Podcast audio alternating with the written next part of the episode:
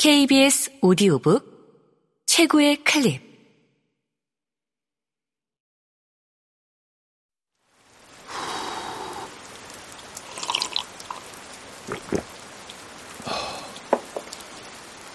케이비에스 오디오북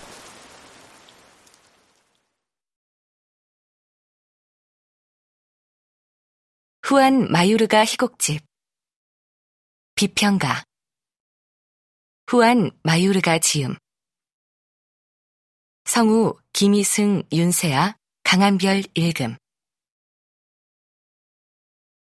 노래할 줄 알면 내가 살아남으련만 스승이자 친구인 리카르도 도메네크에게 나오는 사람들 볼로디아, 스카르파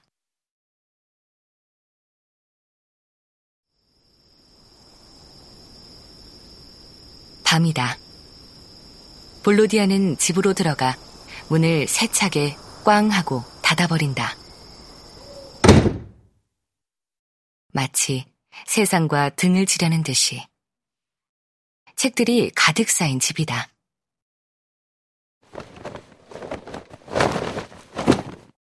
외투를 벗고 탁자 위에 회계장부를 펼친다. 펜을 집는다. 이 모든 행동을 화가 난 상태로 한다. 장부의 짝수 페이지에 뭔가를 쓰려고 할 때 누군가 문을 두드린다. 볼로디아에게는 낯선 일이다. 누구? 스카르파요. 농담합니까? 누구세요? 스카르파요. 침묵. 볼로디아는 문을 연다. 우아하게 정장을 차려입은 스카르파. 볼로디아는 스카르파가 들어오도록 문을 더 열지도 못하고 들어오려는 그를 막지도 못한다. 스카르파가 들어와 안을 둘러본다. 한 번도 와본 적이 없는 곳이다. 볼로디아는 뜸을 들이며 말한다. 여기서 뭐 하는 겁니까, 스카르파? 당신이 원하면 우린 언제든 만날 수 있지 않습니까? 당장 내일이라도. 하지만 오늘 밤 당신은 다른 장소에서 다른 사람들과 같이 있어야 하는 거 아닙니까? 팬들과 함께 당신의 성공을 즐기면서 말입니다. 박수가 십오 분간이나 계속됐습니다. 그것도 관객들이 기립해서요. 당신이 인사하러 나왔을 때는 극장이 무너져버리는 줄 알았습니다. 거기로 돌아가세요, 스카르파. 친구들이 성공을 축하해주기 위해 당신을 찾고 있을 겁니다. 내가 축하받고 싶은 사람은 볼로디아, 당신입니다. 가져온 술병을 보여주며 문을 닫고 집 안으로 더 들어간다. 계속 둘러보면서. 박수가 십오 분간이나 계속됐습니다. 그것도 관객들이 기립해서요. 내가 인사로 나갔을 때는 극장이 무너져버릴 것 같았죠. 당신이 나한테 너무나 중요한 오늘 밤의 증인이라는 것이 기쁩니다. 빠질 수 없었죠. 당신 때문에 난 내기에서 졌습니다. 십 년 전 무대에 오른 내 마지막 작품을 보고 당신은 지독한 혹평을 했죠. 그 끔찍한 경험을 한 후에 당신이 다시 내 작품을 보는 위험을 감수하리라고는 기대하지 않았습니다. 지독한 혹평요. 과장하지 마세요, 스카르파. 이 직업에 대한 확신이 적었다면 그 비평 때문에 난 직업을 바꾸었을 겁니다. 그 비평은 관객들에게 영향을 주지 않았습니다. 심사위원들에게도 영향을 미치지 않았죠. 당신한테 모든 상을 준 걸 보면 말입니다. 그 작품 덕분에 당신은 더 이상 단 한 줄도 쓰지 않아도 될 만큼 충분한 돈과 명예를 얻었다고 사람들이 말하는 걸 종종 들었습니다. 하지만 당신이 침묵했던 이유에 대해 그렇게 설명하는 걸 난 절대 받아들이지 않았지요. 당신이 돈이나 명예 때문에 글을 쓴 게 아니라는 걸 나는 알거든요. 지금 막 보고 온 작품도 명예나 돈을 추구한 건 아니죠. 물론 둘 다 가져다 주겠지만요. 십 년 전에 이룬 성공은 이번 작품에 비하면 아무것도 아닐 겁니다.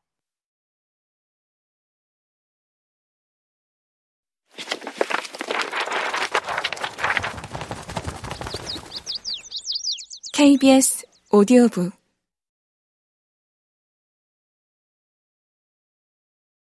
스카르파는 계속 돌아본다. 책장 앞에서 멈춘다.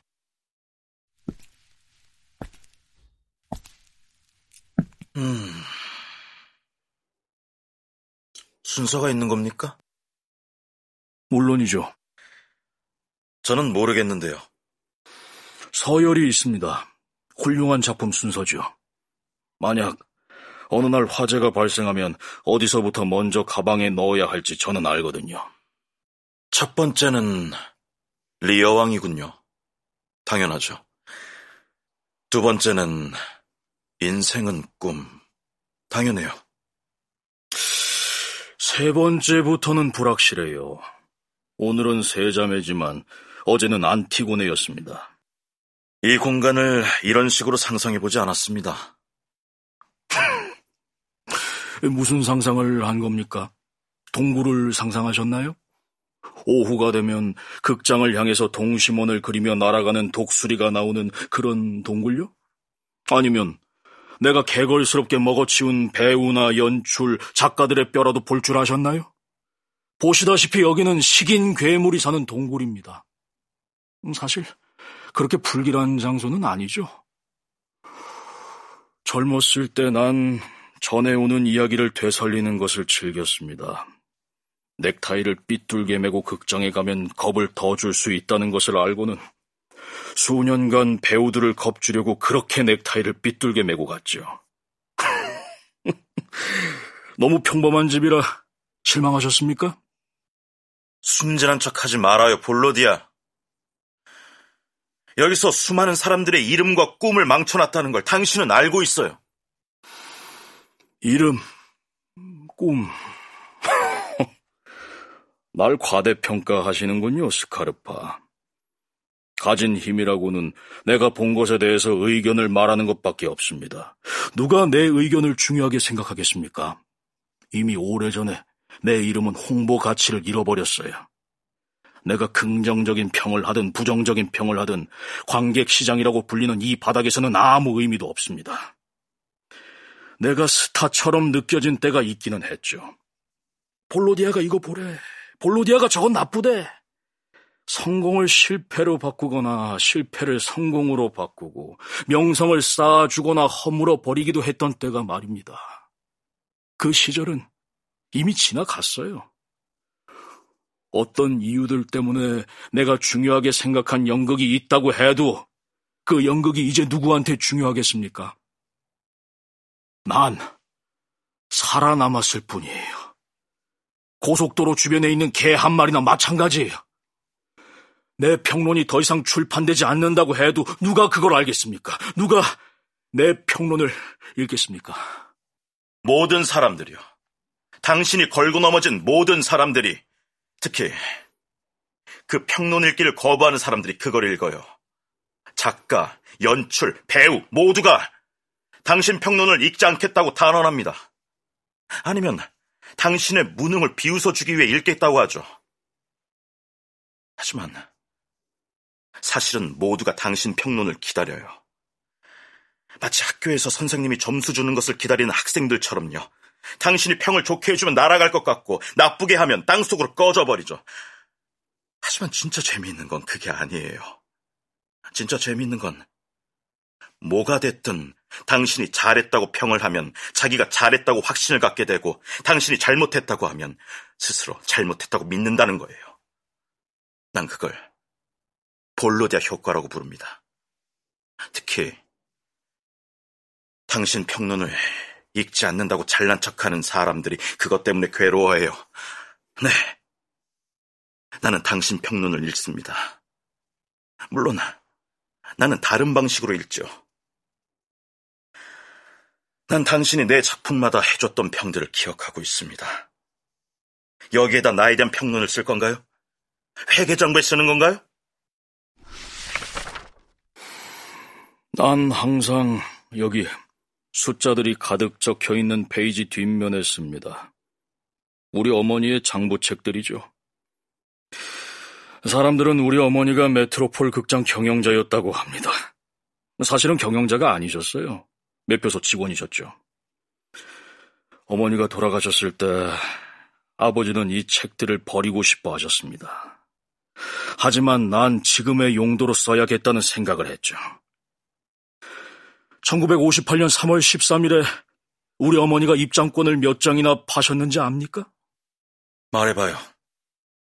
첫 번째 공연에는 사백이십, 두 번째는 오백십사 장이에요. 천구백오십 년대는 메트로폴 극장의 전성기였죠.